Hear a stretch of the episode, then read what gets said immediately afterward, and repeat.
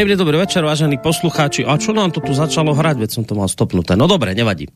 A, dobrý večer ešte raz, vážení poslucháči. Začína sa nám relácia pohľady. No a keďže nebudem ja nič teraz ani skrývať, ani nejakým spôsobom obkecávať, aby som vás prekvapil, no tak sme, sme mi v pred pôstnom období, takto by som to povedal, za chvíľu sa začne veľký pôst, tak je jasné, že asi v tejto relácii túto tému nebudeme môcť vynechať, keďže relácia pohľady je aj o duchovných témach a to preto, lebo tu máme evangelického farára Michala Zajdena z Banskej Bystrice Radvane. Niekedy využívame tú vec, že je historik, Niekedy zase využívame to, že je farár, teraz budeme skôr tú farárskú funkciu spomínať. Tak príjemný dobrý večer vám prajem. Dobrý večer.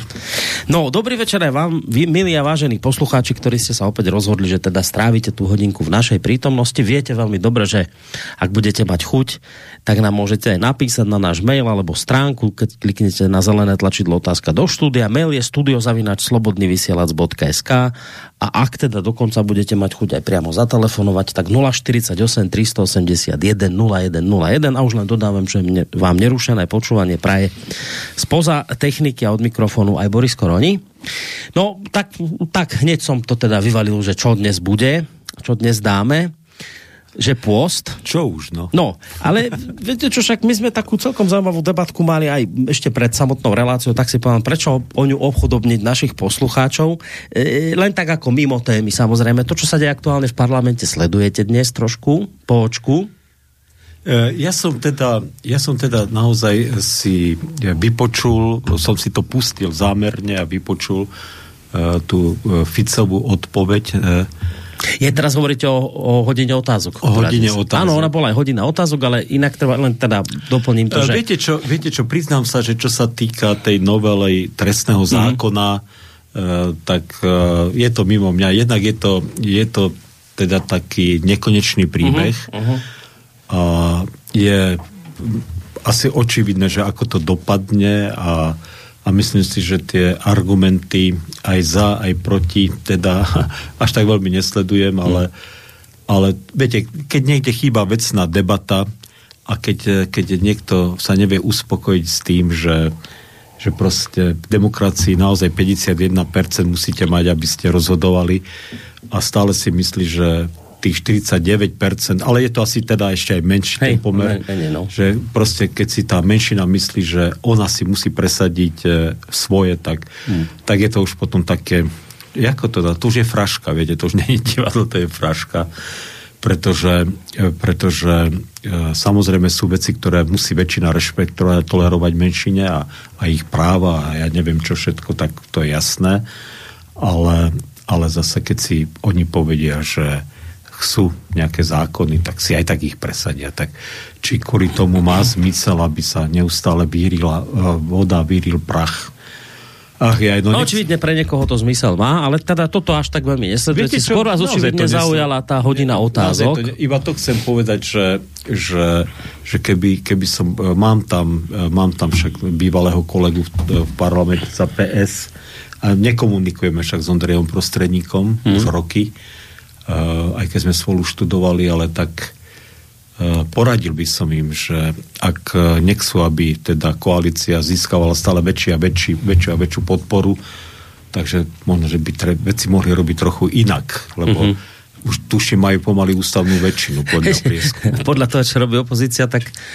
Koalícia už získava... Má získava pomaly, ďalšie one, percentá. No. Hej, že už má pomaly... Myslím, že už v nejakom prieskume no. vyšla aj ústavná väčšina. Takže no. tá, ale takto. Ale hodina otázok vás zaujala, lebo tam bola jedna otázka, ktorá smerovala na Fica ohľadom staršieho pána Šimečku, áno, áno, áno. ktorý sa tak nelichotivo dosť o Slovensku vyjadril v poslednej dobe. On to teda robí z času na čas pravidelne.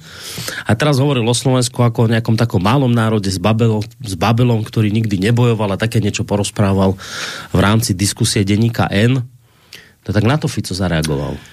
E, viete čo, ja, áno, áno. E, začnem tak trošku možno, že zo širšia, alebo tak nejako z boku. Mm. E, keď som začal e, robiť si tento môj doktorát, toto doktorátske štúdium, tak, e, a zistil som, že môj školiteľ je naozaj skvelý historik a skvelý človek, tak e, viem, že raz sme sedeli na, no neraz sme sedeli na pive, sedeli sme veľakrát na pive, ale pri jednom pri tejto pri jednom takomto sedení, to sme boli ešte taká veľmi príjemná spoločnosť a partia, e, tak som mu položil otázku, že Peter, že tak sa mi zdá, že je to taká škoda, že sme príslušníci malého národa, pretože tie veľké národy zažívajú také veľké veci proste, že aj, aj v tých dejinách sa tak výrazne presadia, že a on sa tak, on, on, teda, on teda mal taký neopakovateľný úsmev a stále má, však ešte žije,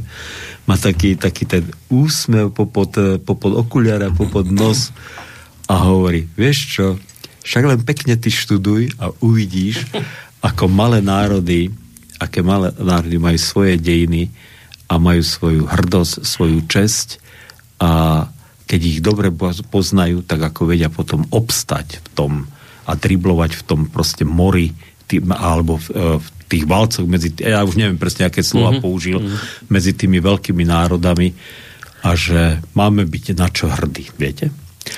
A toto, toto ma vždy napadne, keď takýto Martinovia, Šimečkovia a podobné, myslím sa bola e, Šoltes, ten Arpad Šoltes, alebo no, ja neviem, no, také, no, takýto, no. takéto, takýto výťuzy, ktorí e, e, mám taký pocit hraničiaci z istotou, že až tak veľmi naše dejiny nepoznajú, ale hlavne nemajú teda vzťah samozrejme k slovenskému národu, že keby ich poznali, tak by vlastne pochopili to, čo každý priemerný znalec slovenskej histórie vie, že to je zázrak, že nie, že Rusi prežili, alebo Nemci, alebo, alebo Francúzi, ale že my Slováci, že sme prežili.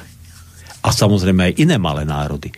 A že, že sme už tu mali v 9. storočí však nitrianské kniežatstvo a, a že, a že to je tá kontinuita aj genetická, aj náboženská, samozrejme cirkevná, e, proste tu jednoznačne e, s tou Veľkou Moravou jednoducho a s Nitrianským kniežastvom jednoznačne je. Už počujem kritiku ako vravia, kde boli v 9. 9. storočí Slováci? No, čo to klamete? Dobre, to sa môžeme baviť. Storočí, o slovenskej, že kedy vznikla slovenská identita, súhlasím, že to by som hľadal niekde v 18. storočí, hmm. ale tá kontinuita, viete, toho obyvateľstva, kontinuita uh, kresťanskej viery. Tak tá, tá tu proste je naozaj od toho 9. storočia. A že sme sa v tom mori nestratili. Ja rozumiem, že nás aj posilňovali tie migrantské vlny z Čiech, Poľska, Rumunska a tak ďalej a tak ďalej. Ale, ale proste tak uh, to je úžasné. Alebo že, že sme sa schopili v 19.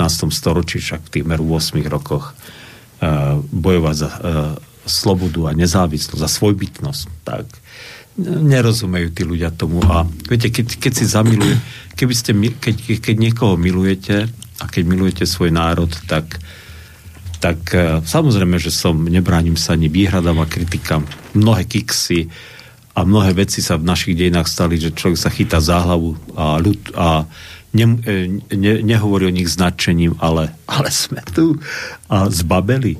Tak kde sú národy, e, väčšie národy, ktoré sa nepostavili e, Nemcom na odpor, ale my sme sa postavili 29. Hmm. augusta 1944. To, to nebolo len prázdne gesto. To bolo, to bolo 70 tisíc e, mužov, vojakov, partizánov, ktorí proste išli do boja. Tak to... A kto vie, či pán Šimečka vie o SMP, no. Um, a, dekajme to. ale viete čo, len to som sa povedal, že ono to má ešte taký iný celý rozmer a, a o tom hovoril celkom správne napríklad Eduard Chmelár, ktorý k tomu na, tiež natočil také video, že vždy pri týchto veciach a takýchto rečiach, ako vedie Šoltes alebo túto starý Šimečka, že to má aj trestnoprávny rozmer. My predsa máme v zákone hanobenie národa, rasy, presvedčenia, neviem čo, že to je zaujímavé, že že, že ešte doteraz nikto nikdy neklepol takýmto kritikom po prstoch, lebo však kedy je to teda hanobenie národa, keď nie teraz, keď toto rozprávate, že ako napríklad povie Šolte o Slovanoch alebo o Slovákoch, už to si nepamätám, o, ako o čvarge z nejakých močiarov a neviem čo. Viete, že to nie je teda hanobenie národa? No to je zvláštne, že podľa prokurátora, vtedy to riešil pán Honc, to teda hanobenie národa nebolo. No. Kto vie, ako by dopadlo teraz, keby niekto dal trestné znamenie na Šimečku za takéto slova. Tak len to som chcel, že aj takýto rozmer to má ešte trestnoprávny. No. Viete, čo, viete čo, to ja viem, tak už keď niekto má taký uh, uh, vidí v tom aj trestnoprávne dôsledky, však uh, na to niekto urobí. Ja si myslím, že, že to najlepšie, čo by sa mohlo urobiť, je to, že proste, že títo ľudia stratia podporu a kredit. No tak ako môžem, keď som Slovák, ako môžem podporovať niekoho, to má nazve zbabelcom. V progresívnom prostredí práve za toto získavate pozitívne body. Dobre. Za takéto reči, nie že strácate kredit, to práve vás vyšvihne hore. Napríklad dnes som počul, že už len tak ako mimochodom ešte mimo témy, e, prezidentského kandidáta pana Korčoka, ktorý hovorí, že naozaj je správne, aby sme uvažovali o strate národného veta v rámci Európskej únie. A to je v súlade s tým presne, čo hovorí český prezident Pavel, čo hovorí naša prezidentka Čaputová, že teda bolo by vhodné, aby my sme nemohli e, ako národ v rámci Európskej únie, teda ako jeden z členských štátov, niečo zavetovať. Že to treba, o, to, o toto veto treba prísť. Aby nás teda tie veľké štáty mohli kľudne prehlasovať, lebo tie teda vedia, čo je správne a my to, aby sme to my nekazili im tam, tak predstavte si, že by bolo správne prísť o právo veta. No tak tým chcem len povedať, že v tomto prostredí, keď si zanadávate na Slovensko, tak naozaj skôr získavate pozitívne body ako my strátu nejakej. My sme v dobe socializmu e, na jednom tábore mládežníckom, ktorí samozrejme všetky boli ilegálne, pretože církev nemohla vyvíjať činnosť mimo múrov kostola oficiálne, tak jeden môj priateľ e, mal taký, takú, takú nejakú dobrú slinu a napísal e, taký sketch, viete, ktorý sme, tam proste sme to nacvičili a tam sme si to potom odprezentovali. Bolo tam asi 30 alebo 40 mladých ľudí, vtedy som mal 18 rokov. a to bolo v takých horách, v rejdov, jak to poznáte na Gemery, pod Dobšinou, proste, no nádherné hory. Podľa mňa dodnes sú tam krásne hory. A celý ten sketch začínal uh, takým takým výhlas, uh, taký, akože, akože bolo to uh, rozhlasové vysielanie, viete? A začínalo sa to tak, že, že vysielame, že my vysielajem pa našu kolóniu Čechoslovákia že ting, vysielame pre bratské Československo. a tak samozrejme všetci sa na to hrozne zabávali vtedy. A bola tam taká jedna veta, že, že bača, no a kde máš toho hodnelníka?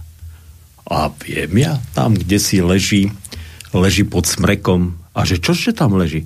A hovoril mi niečo o demokracii, tak som mu jednu tresol po papuli a doteraz leží.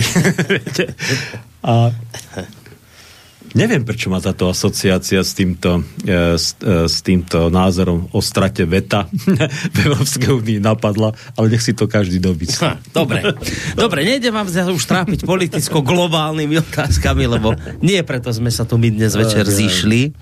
Ideme mi skôr na tému, kde ste viacej ako ryba vo vode, ale že, ale že úplne ako ryba vo vode, ale ideme mi do, do duchovných sfér trošku teraz zabrdnúť, lebo už som naznačil, že sme, a dúfam, že v tomto mám pravdu, keď hovorím, že v pred pôstnom období, hádam ešte stále. Ak všetko, ak, ak bude svet svetom, ak sa nič nestane, tak e, v stredu začína pôst. No. Už tento týždeň. E, budúci teda. No budúci. No, už tento dneska týždeň nie, lebo dneska je už štvrtok, takže budúci takže, týždeň stredu. Takže, takže e, Koľko? na našich dedinách sa v útorok teda pochováva basa uh?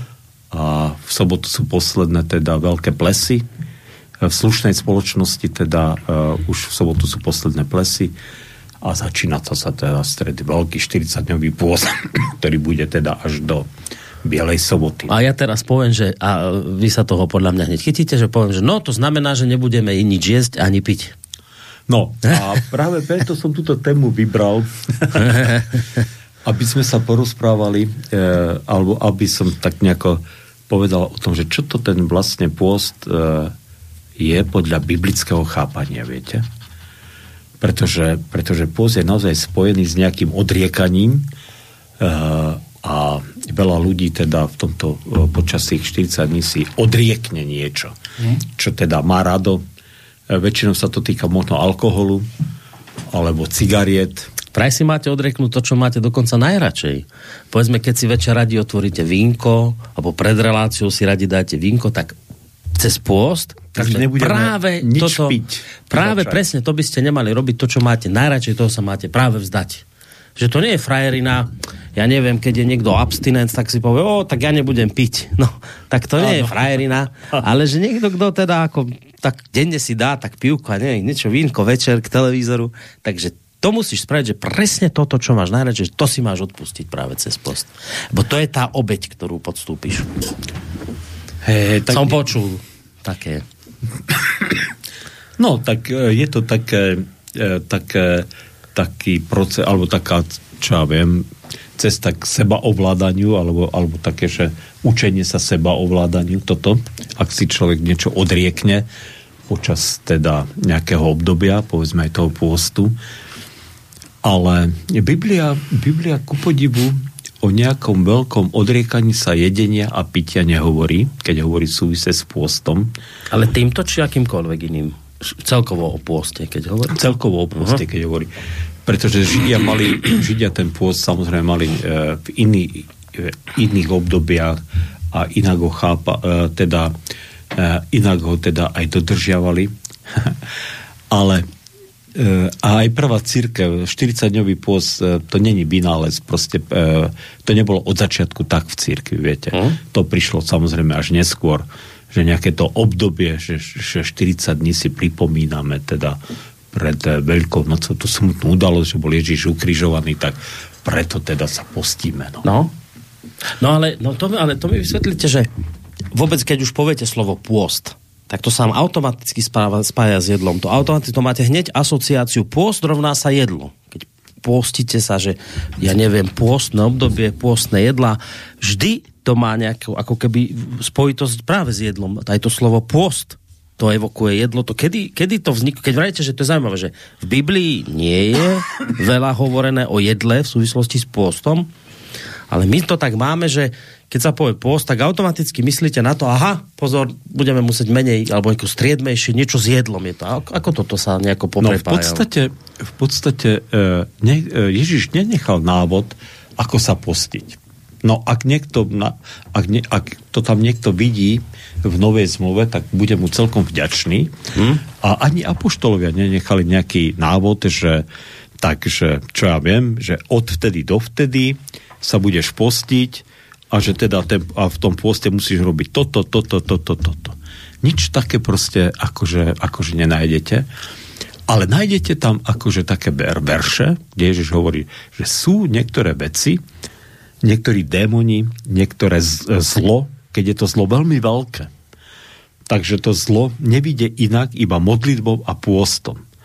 Takže Ježiš vyzýva k pôstu, ale ne, nedáva návod, ako sa postiť. No a keďže Ježiš tento návod nedáva, a keďže vieme, že Ježiš bol samozrejme Žid, a samozrejme teda Židia sa postili, tak jediné, čo človeku zostáva, tak je pozrieť sa na to, ako to teda Židia chápali. Mm-hmm. Pretože ak sa Ježiš postil, a postili sa teda aj jeho e, učeníci, ak sa teda postili, e, Ježiš inak nemal asi veľký zástanca pôstu, ale teda, ale teda pôst poznal, tak uh, musíme sa pozrieť na to, že čo vlastne uh, tí Židia robili, keď sa postili, alebo čo robia, však, však Židia sú tu doteraz, že čo robia teda Židia, keď sa postia. Hmm. A kedy sa postia a aké sú teda ich zvyky, aby sme teda pochopili, že aký pôst vlastne, alebo akú činnosť, toto je lepšie slovo, akú činnosť vlastne mal Ježiš, keď uh, hovoril o pôste, akú činnosť mal na mysli.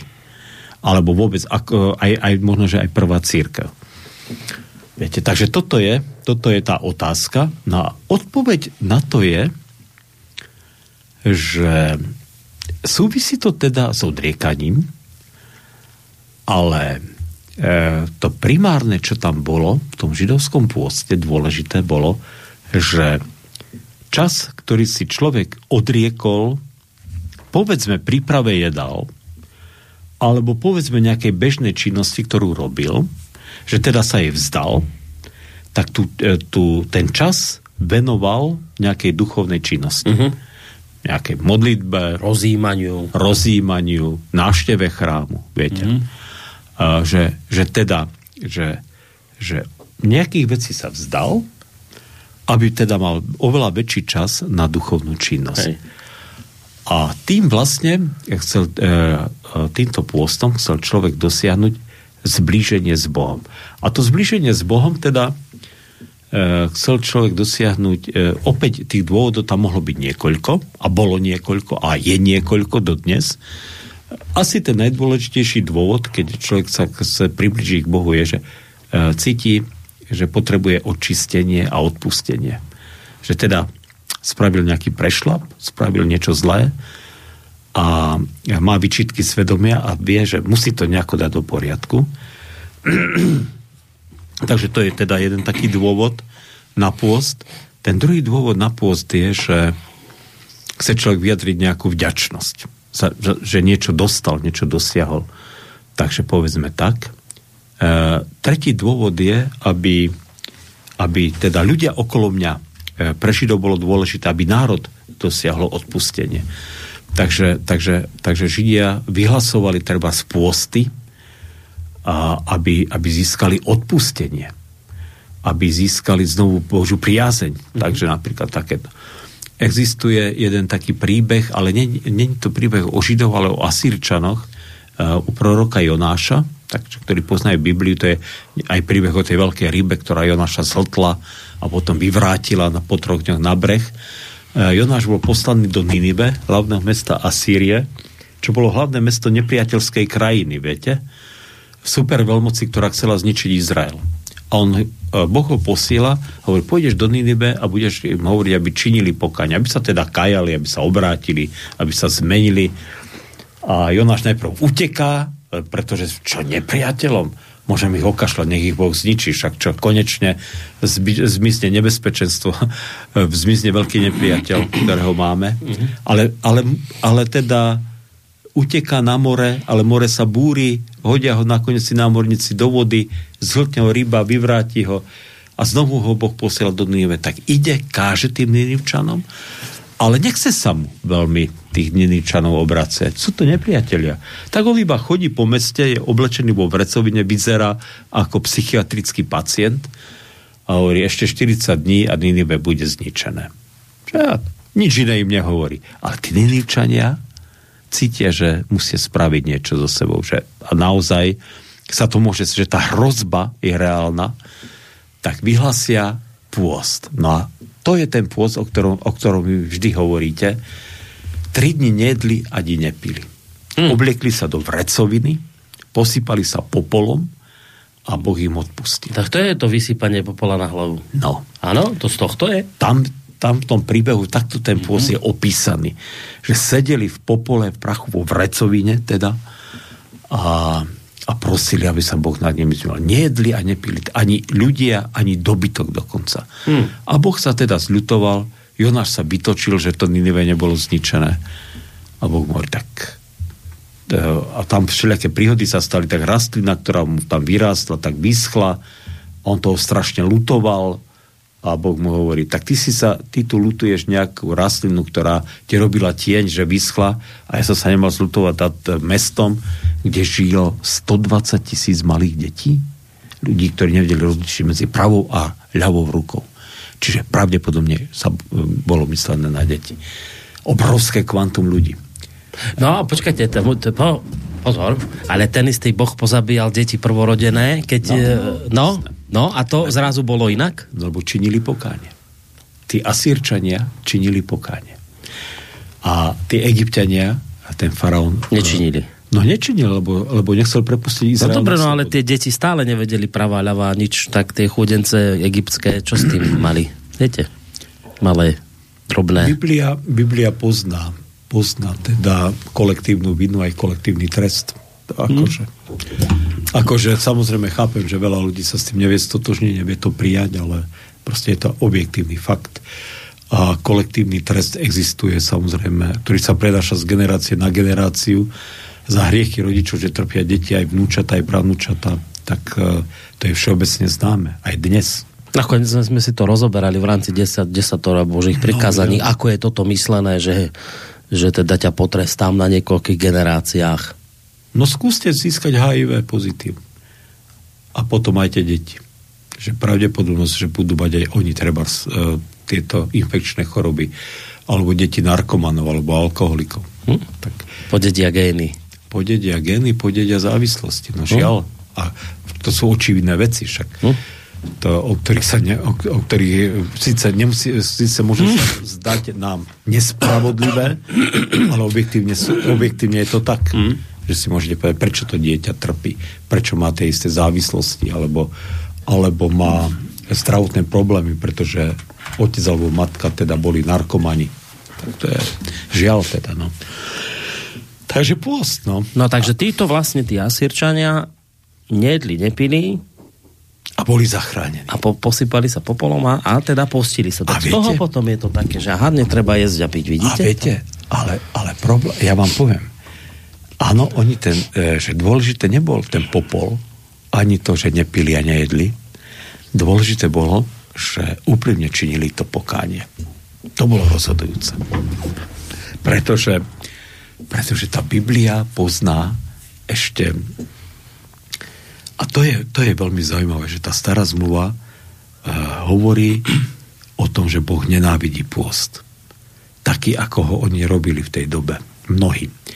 Alebo boli také obdobia v dejinách teda starého zmluvného, starozmluvného Izraela, kedy Boh uh, toto presne hovorí. Nenávidím vaše pôsty. Nenávidím to, uh, proste, uh, proste že že hráte takéto obrovské divadlo. A v čom to spočívalo? Spočívalo to v tom, a to chcem teda, e, tú asociáciu by som rád nejako stiahol na dnešnú dobu, hmm. Pre dnešných ľudí, aj také na zamyslenie, aj pre veriacich a neveriacich. Takže ten problém bol v tom, že oni si zvykli na nejakú formu pôstu.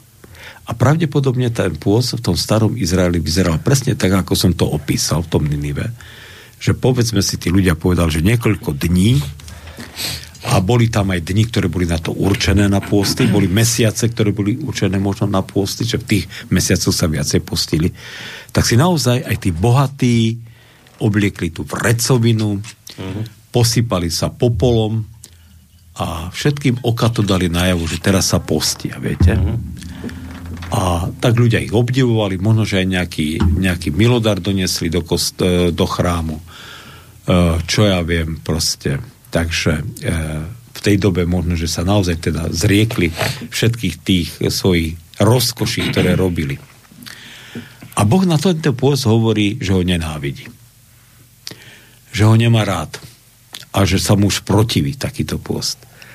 A, a tak teda hovorí, a keď sa tí ľudia čudujú, lebo to hovorí prorok Izaiáš, im to vyčíta, oni sa čudujú, že čo? Že čo mm. robia zle? Však čo, ešte majú si viac... Všetko dodržiavame, no. Áno, že sme vo vrecovine, v prachu sme, Všetko nejeme, sme... nepijeme. Tak čo, jaký Všet, problém? Všetky kroky sme splnili. Hm?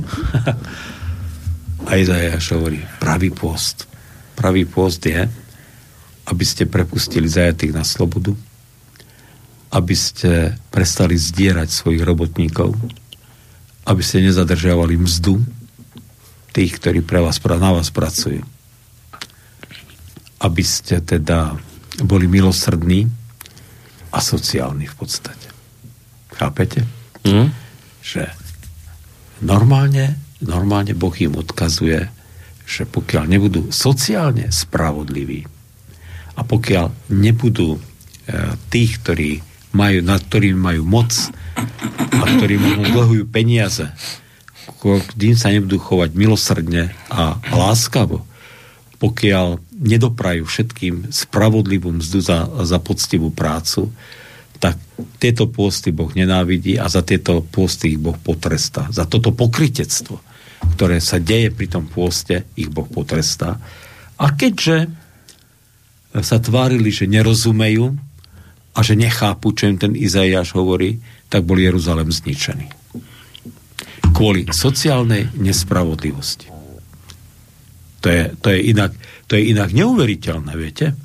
A že a možno, že sú aj teologovia, ktorí by tak trošku ohrňali nos, aby hovorili, že no tak e, oni by nemohli poprieť, že tento dôvod tam je, ale možno, že by hovorili aj o iných dôvodov, mm-hmm. lebo slúžili aj iným bohom, mm-hmm. samozrejme, boli tam všelijaké modly, tak aj to je samozrejme pravda, ale, ale toto bol jeden z veľmi vážnych dôvodov, ak nie ten najdôležitejší dôvod, prečo ich Boh potrestal.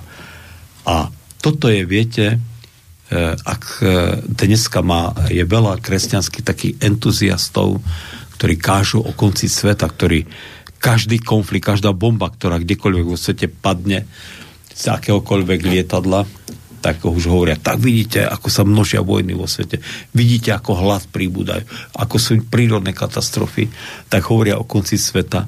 A ja hovorím, koniec sveta nebude preto, že padajú bomby, pokiaľ teda niekomu nerapne v bedni a nezačne atomovú, teda atomovú vojnu.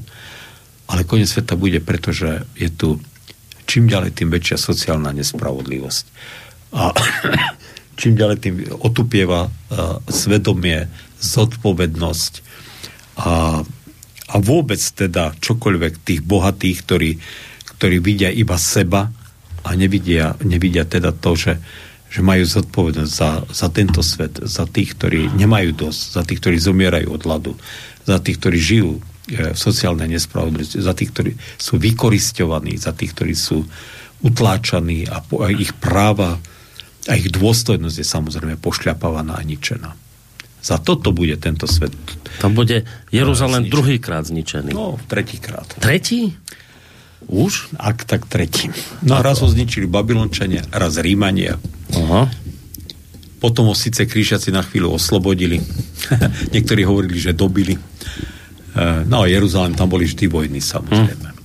Ale viete, toto, a, takže to chcem povedať a to vlastne chcem tak aj, aj ako keby trošku taký apel povedať aj pre tých, ktorí sú indiferentní nábožensky, že, že treba mať otvorené oči pre svojho blížneho.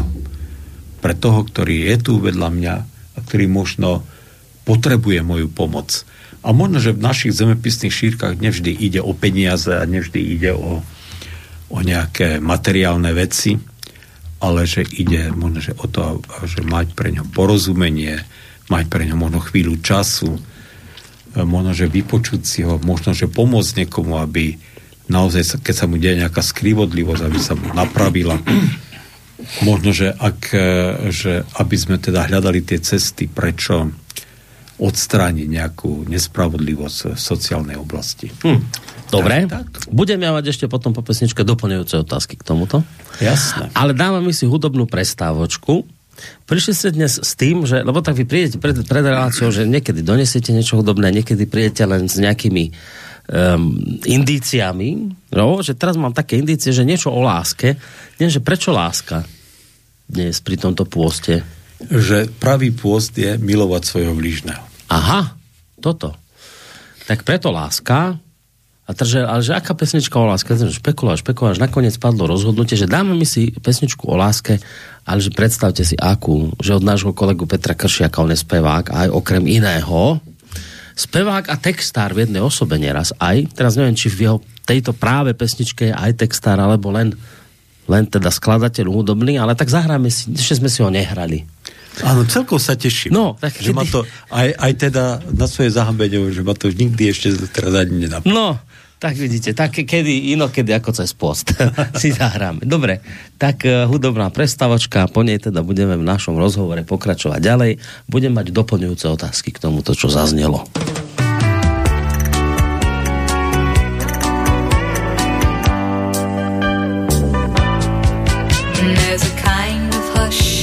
Aha, tak to som pustil zle toto teraz. Rozmýšľam, že toto není dobrý. Toto sme tu niečo... To, toto sme tu niečo... Toto sme tu niečo omylom pre, pre, premixovali. No, nič. Tak si už zahráme, čo nám hrá. A Petra Kršiaka si zahráme v najbližšej relácii. No, dva týždne, lebo už Čiže to technický ta... problém je to. Technický problém som tu... Ona mi začala tá pesnička hrať omylom na začiatku a teraz som ju tak odpálil, že som vlastne dal ďalšiu pesničku, takže... Alebo prípadne ešte, keby nám ju Peter rýchlo nahodil do systému, tak možno by sme si ju zahrali. No. Alebo môžeme, alebo môžeme to ešte tak spraviť, že ja tu rýchlo nájdem nejakého Petra Kršiaka iného, lebo my ho tu máme, počkajte. Keby sme ešte tak skúsili. No, dám, urobíme tak? No jasné, jasné, Hej. keď už sme naša, keď už sme ľudí na, nabudili, nabudili a navnadili. tak by mohli byť tak by mohli byť potom nešťastní z toho. Bude ako nebolo, tak sa volala tá pesnička, tak sú ešte raz teda pustím. A teraz už naozaj to je tá, ktorú nám vybral. No výborne.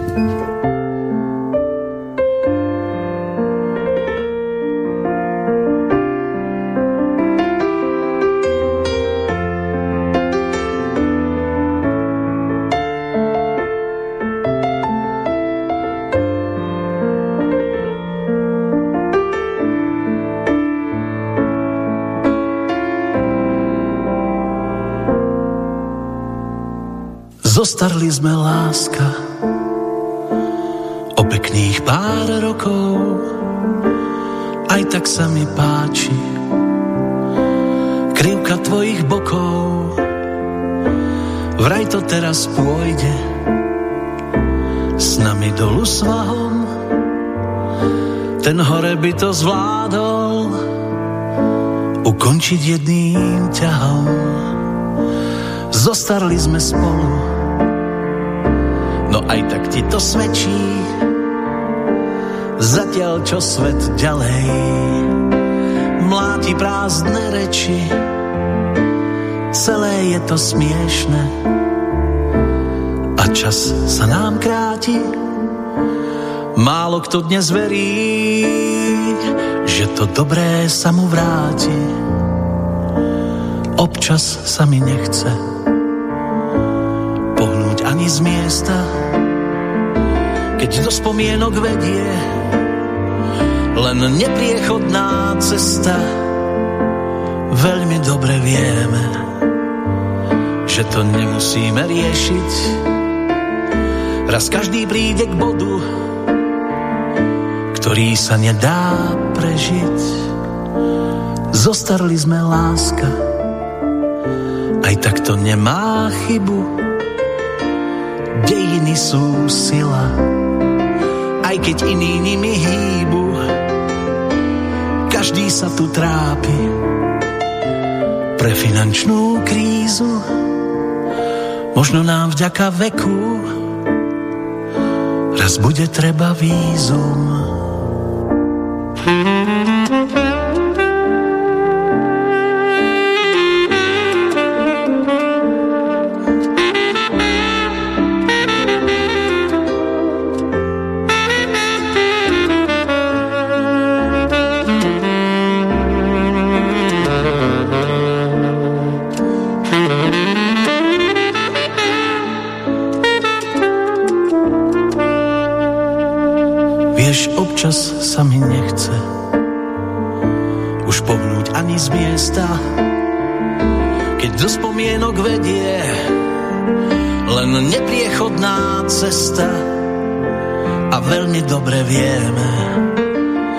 To nemusíme riešiť.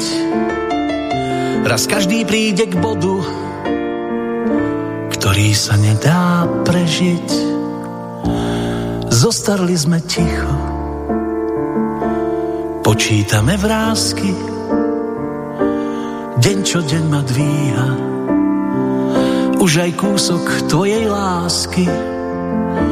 A keď tu takto sedím, nad posledným Rímom tiež naivne to zverím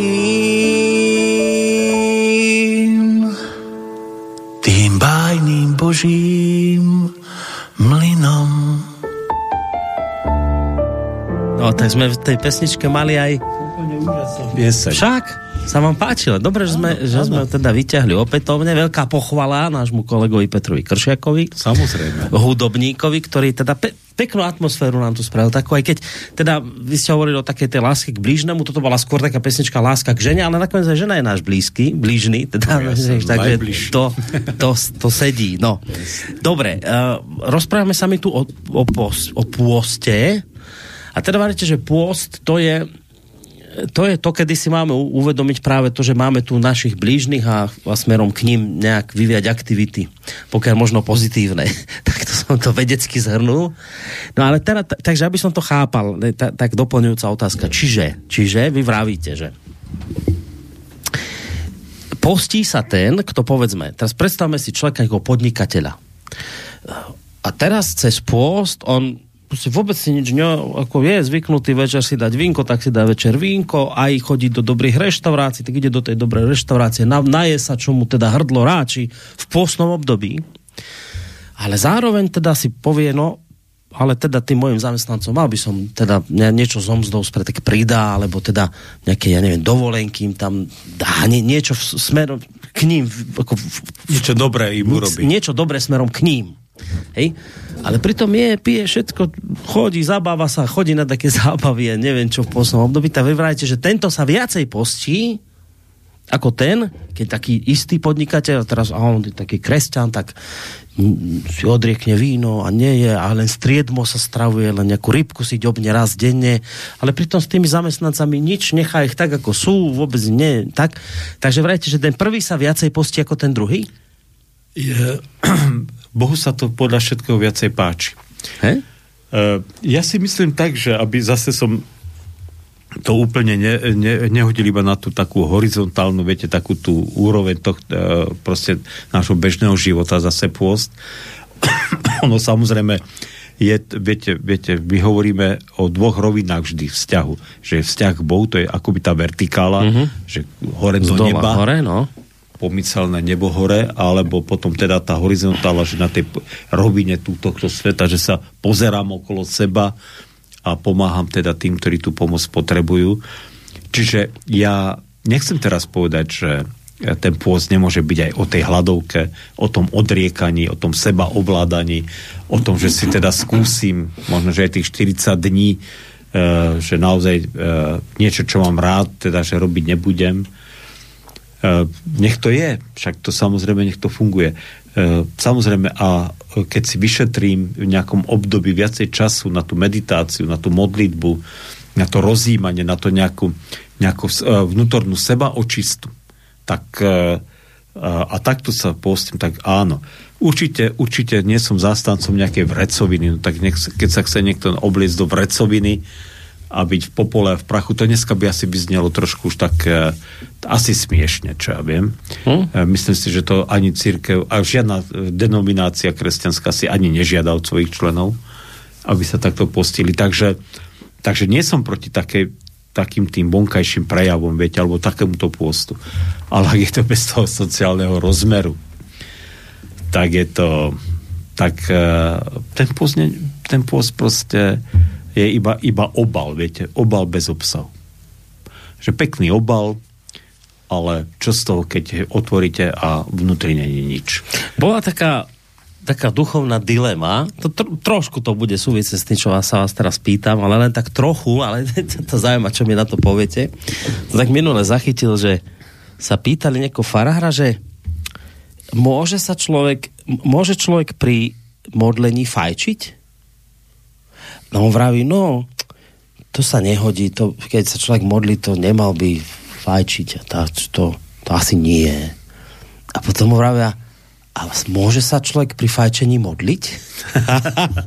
a teraz ten to zaskočený, no to by šlo, to áno, to môže. Že, že, to je trošku ako s tým postom, že môže človek byť v poste, keď sa prejedá, fajčí a kľudne všetko si užíva, ale je dobrý k tým svojim tým. Tak ako je táto dilema teda, že môže sa človek pri modlení fajčiť a pri fajčení modliť? No ja vám poviem vtip, viete? No? Na to, že príde do neba farár a je šofer autobusu. A toho farára pošlu do pekla a šoféra autobusu príjmu teda do neba.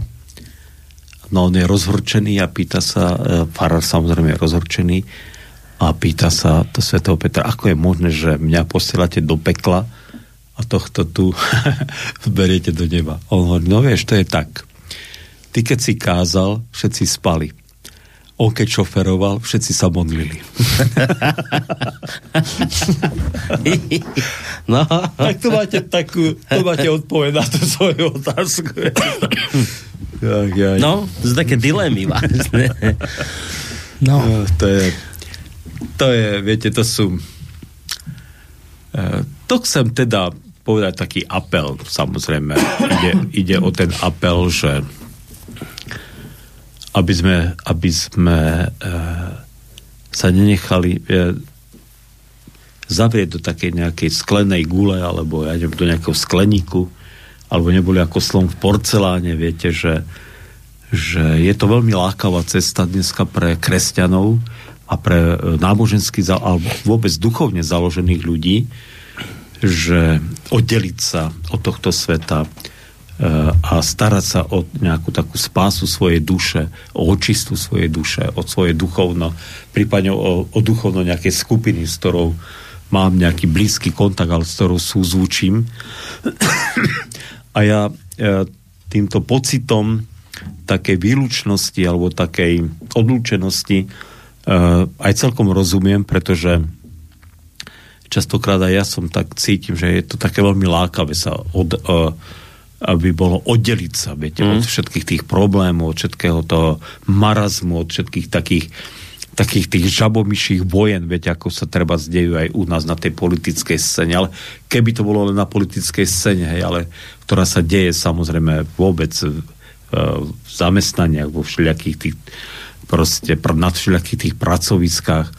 Takže chápem, že, že je to také, je také pokušenie obrovské a k tomu patrí aj teda vybudovať si takú, taký svoj e, imič e, zbožného muža alebo zbožnej ženy, že teda pozrite sa, ale ukázať to v takom pôste, viete, uh-huh. že, že ja som niečo také, nie že viac, ale tak ja žijem si svoj život a tieto svetské veci a tieto svetské tr- trampoty ma nezaujímajú. Ale Boh to nechce od nás. No, no a teraz nech z toho vychádza druhá taká podotázka, že, že čo to vlastne znamená teda nejak sa v tom pôsnom období zaujímať o svojich blížnych. Lebo viete, napríklad, to, to teraz sa nebude týkať evanielickej cirkvi, ale skôr katolíckej, že ona má napríklad tie mnížské rády Teraz, no mnísi už teraz asi tiež tak fungujú, ale v stredoveku to bolo také viditeľnejšie, že oni sa zavreli do kláštora a veľa razy ani nevychádzali odtiaľ, že to boli také tie prísne rády, ktoré celý život strávil tam ten mních a, a teraz, že by ste povedali, no ale on nejak nepomohol tomu bližnému, však on sa iste pôstil, extrémne sa pôstil a všetko dodržiaval a, a teda akože z nič, to z poslednej veci, z ktorého ho môžete obviniť, že nebol dobrý kresťan, však sa modlil, čomu teda ruky a nohy stačili. No ale teda ako nejak smerom k tým blížnym veľmi nič. No ale niekto by vám povedal, no počkať, ale to nemusí reálne teraz pomáhať blížnym, on stačí, že sa za tých blížnych pomodlí, že teda ako, mm-hmm. hej, že tam je on síce zavretý, ale napríklad myslí na, na to, čo sa deje okolo a teraz modlí sa veľmi poctivo za tých druhých. Čiže čo je tá pomoc blížnemu? Musí to byť niečo fyzické, stačí to takto, alebo ako to mm-hmm. je mhm. vlastne? No, e, vy ste uviedli, uviedli príklad, e, pre, ktorý funguje pre veľmi malú skupinu ľudí, viete? E, nakoniec aj tí pravoslavní alebo tí katolíci, kde sú teda tieto mnízke rady, tak netvrdia, že, že ten nízky život, že sú k nemu povolaní, väčšina, že je k nemu povolaná, že to je naozaj nejaké povolanie pre naozaj veľmi, veľmi špecifický úzky okruh ľudí, a samozrejme títo ľudia eh, v dejinách, teda tieto nízke rády, eh, povedzme, boli také nízke rady, ktoré naozaj dokonca až do takých extrémov, že odchádzali jednotlivci na púšť, kde teda žili roky na púšti, alebo žili v nejakých, naozaj kde si v nejakých bizarných nejakých no, prostrediach. V skalách, jaskyniach. V skalách, jaskyniach, no. na slopoch dokonca. No, to je jedno. Ale ale to chcem povedať, že toto je naozaj špecifická skupina ľudí, ktorá mala toto poslanie, a ja teda verím, že mala toto poslanie, modliť sa teda za týchto, e, za nás, za ostatných a dnes ich teda bremená. Častokrát tí, tí mnísi zase boli e, aj, aj v tých uzavretých rádoch e, boli zase takí, že dokázali vyrábať e, v tom stredoveku nejaké liečiva alebo, alebo výrobky, ktoré pomáhali ľuďom. Ale to už by sme zachádzali do takých iných detailov. Určite bez Benediktínov by sa Európa z toho obdobia temna, ktoré vzniklo po zániku rímskej ríše a v tom barbarskom období nespamätala tak skoro. Ja hovorím o, o normálnych ľuďoch, o, bežn, o bežnom človeku, viete, ktorý tu žije a ktorý ktorý e, verí alebo neverí a ja mu hovorím, ak, a ja iba chcem to povedať, že ak, ak chceme prežiť normálny život, naplnený život, ak chceme, aby táto spoločnosť ako tak fungovala a chceme, aby e, toho marazmu a toho prázdna a tých šporov, škriepok, závisti a nenávisti a, a ja neviem čoho bolo menej, tak musíme začať od seba. A čo to znamená? Že všimnem si niekoho, komu pomôžem. Spôsob, ako pomôcť, je absolútne individuálny, samozrejme. Niekedy je, e, ja mám okolo, okolo fary, mi posedávajú závislaci, narkomani, e, teda, no, to nie sú ani narkomani, to sú skôr feťáci, lebo tie ani na nejaké také lepšie drogy asi nemajú, buď na lacný alkohol, alebo na, na nejaké FET a tým určite nepomôžem tým, keby som, že, keby som im dával peniaze, viete. Takže e, tých spôsobov, ako pomáhať ľuďom je samozrejme nepreberné množstvo. A každý má okolo seba ľudí, ktorí môže takýmto spôsobom pomôcť. No. Modlitba? Určite áno. E, ja som asi pred dvoma alebo troma týždňami v jednej kázni povedal, tak asi sa to dá aj v archíve nájsť. Ja som, ale to som hovoril členom nášho zboru, teda, ale môže to platiť samozrejme aj všeobecne. Ja som teda ľuďom v našom zbore povedal, že nájdite si pár ľudí, neviem, či som aj nejaké číslo 5 alebo 10 povedal, napíšte si ich a modlite sa za nich. A keď to, e, ja neviem, tak u nás príde do kostola tých 90 až 120 ľudí, to sa tak plus minus pohybuje, ten počet. A keď e, sa budeme, e, keď si to každý napíše, nejaký taký zoznam ľudí a budete sa za nich modliť, tak Boh požehná náš zbor. Požehná ho, pretože budeme, my kresťania veríme, že pred Božú tvár budú pristupovať tie mená tých ľudí a Boh im požehná. Lebo keď sa za niekoho modlím pravidelne, tak to znamená, že sa modlím za ňu, pretože by na tom človeku závic, e, záleží, že ho mám rád a že, a že teda chcem mu dobre. No. Takže, takže tak. Takže kľudne, kľudne aj však to neplatí len pre radvanských evanelikov a nakoniec ne, a neplatí to len pre kresťanov alebo pre členov církvy, tak si, ak vám nieko, na niekom záleží, tak môže to byť fyzická, konkrétna pomoc, ale môže to byť aj presne táto duchovná pomoc, že, že teda sa za ňou modlíte. No, čiže tak. smerujeme pomaličky k záveru relácie, tak by sme teda nejak to uzavreli, aby sme to správne pochopili, lebo predstava tá klasická pôstu je, už o ktoré sme si hovorili, tak si niečo odriekni, to, čo máš najradšej, nejedz, nepí, buď striedmi a tak ďalej. A celé to smeruje skôr k tomu, táto pôvodná predstava pôstu, že ty sa máš ako keby v tom pôste tak viacej zamýšľať nad tým všetkým a mal by si tak smerovať tie myšlienky práve k Bohu. A vy teraz rajete, že som tak pochopil, že opak, vy vravíte, že a teraz neviem, že ani nie tak k Bohu cez post, ako k tuto horizontálne k ľuďom? Áno, ja, ja, teda, ja teda, to je môj postoj a môj pohľad na vec je ten, že, že pravý post je viac o tom, že si všímam ľudí okolo seba, ako, ako to, že či dodržiavam teda nejaké také tie vonkajšie znaky teda toho postu. Nebojujem proti tomu. Viete, to je, ako ste povedali, no, e, ja nie som teda abstinent, aby teda to takto nevyznelo, ale, ale chápem, že keď je niekto abstinent, tak, e, tak ten, keď povie, že sa odriekne alkohol, tak to je to, to, je to vlastne čo povedal. No. Mm tak ja si napríklad od, poviem, že si odrieknem všetky eh, plesy a všetky tanečné zábavy. No. áno, tie sa ja odriekam. Áno, spolu s vami. Takže to je taká, áno, taká sa, takže kľudne, kľudne. Ale vedzte, že to je skôr nie o pôste, ako o učení sa seba ovládať. Je to dobrá vec, je to super vec, je to fajn.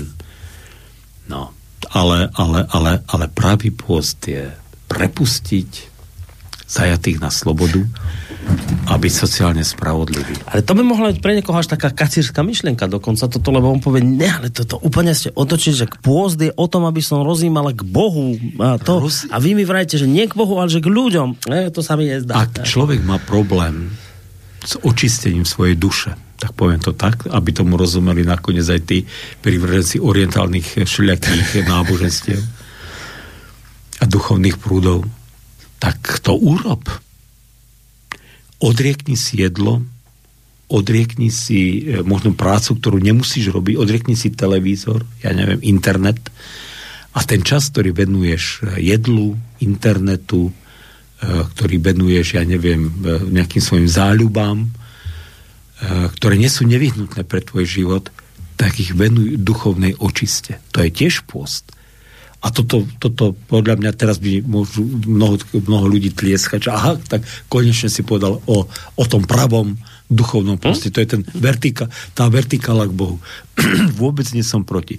Ja sám odchádzam častokrát do ticha, do samoty. Mám veľmi rád samotu, ale nie na dlhý čas. Teda ja neviem byť sám roky alebo dlhý čas, ale viem byť sám e, niekoľko hodín, niekoľko dní tak sa, vždy sa na to teším. A to je pravdepodobne niečo ako pôst, eh, kedy mám veľa času eh, byť sám a s Bohom a premyšľať veci, modliť sa za ľudí, ktorých potrebujem sa modliť. Takže na to sa teším. Ale, ale ak to je bez lásky k blížnemu, tak to je naozaj iba prázdny obal. To je teda môj postoj. No. Hm? Tak. Dobre, čiže vlastne teraz máme 40 dní na to, aby sme teda rozmýšľali na to, ako pomáhať bližnemu. Ale viete, to zase tých 40 dní, no, toto sa mi tiež až tak veľmi nepáči. Ja myslím teda, tak? lebo ak, ak si poviem, že iba 40 dní do roka, však no. rok, tak to je, ani, to je niečo viac ako 10%. No ale roku. niekto stanovil tých 40 dní, povedal, že to 40 dní, že bude pôst, ne? Viete čo, ten pôst, e, vlastne tých 40 dní je skôr o tom, že rozímame a rozmýšľame e, o tom, vykupiteľskom diele, o tej ceste utrpenia, smrti a, a vykupiteľskom diele Ježiša Krista, viete, že čo vlastne Ježiš pre nás urobil, že naozaj prišiel zo svojej slávy, ponížil sa. Ale to si môžeme, môžeme ešte budeme mať v poste relá, už naozaj v tom pravom poste reláciu, relá, asi dve relácie nám výjdu. Mm-hmm. Uh, teraz nám vyjde jedna relácia o dva týždne, to bude nejakého aký dátum to Poviem vám, hneď to bude 22. No 22. A potom, e, takže to, to si môžeme niečo uvidíme, ale e, potom ja idem e, od 26. do e, myslím 2. Marca, 6. februára do 2. marca idem do Ríma, tak potom, keď sa vrátim, som, e, a to mi vychádza, že bu, nebudem mať reláciu, ale no. keď sa vrátim, opäť budem mať. No, však tam vtedy ste ani nemali mať asi reláciu. Áno. No, to tak Takže by sme potom o Ríme sa, sa, no. som zvedavý sám, čo na mňa, ako Rím na mňa zapôsob. Nebol som v živote v Ríme. Hm, ani ja. A ideme taká partia piati protestantskí farári a plus e, teda traja ešte s nami, tak som zvedavý, čo to ako s nami Večné mesto, no? Takže tak. No minimálne ako historik ale, budete určite unesení. Ale, ale, ale, ale teda môžeme sa k tejto otázke samozrejme toho 40 dňového, že prečo tých 40 no, dní, aký to no. má zmysel, tak sa k tomu ešte dostaneme. Môžeme sa k tomu vrátiť. Dobre, no nič. Skrátka, nič nepokazíte tým, keď budete myslieť na svojich blížnych. Týmto sa môžeme rozlúčiť asi. Asi áno. No. Nie, nie asi. Určite áno. Určite áno.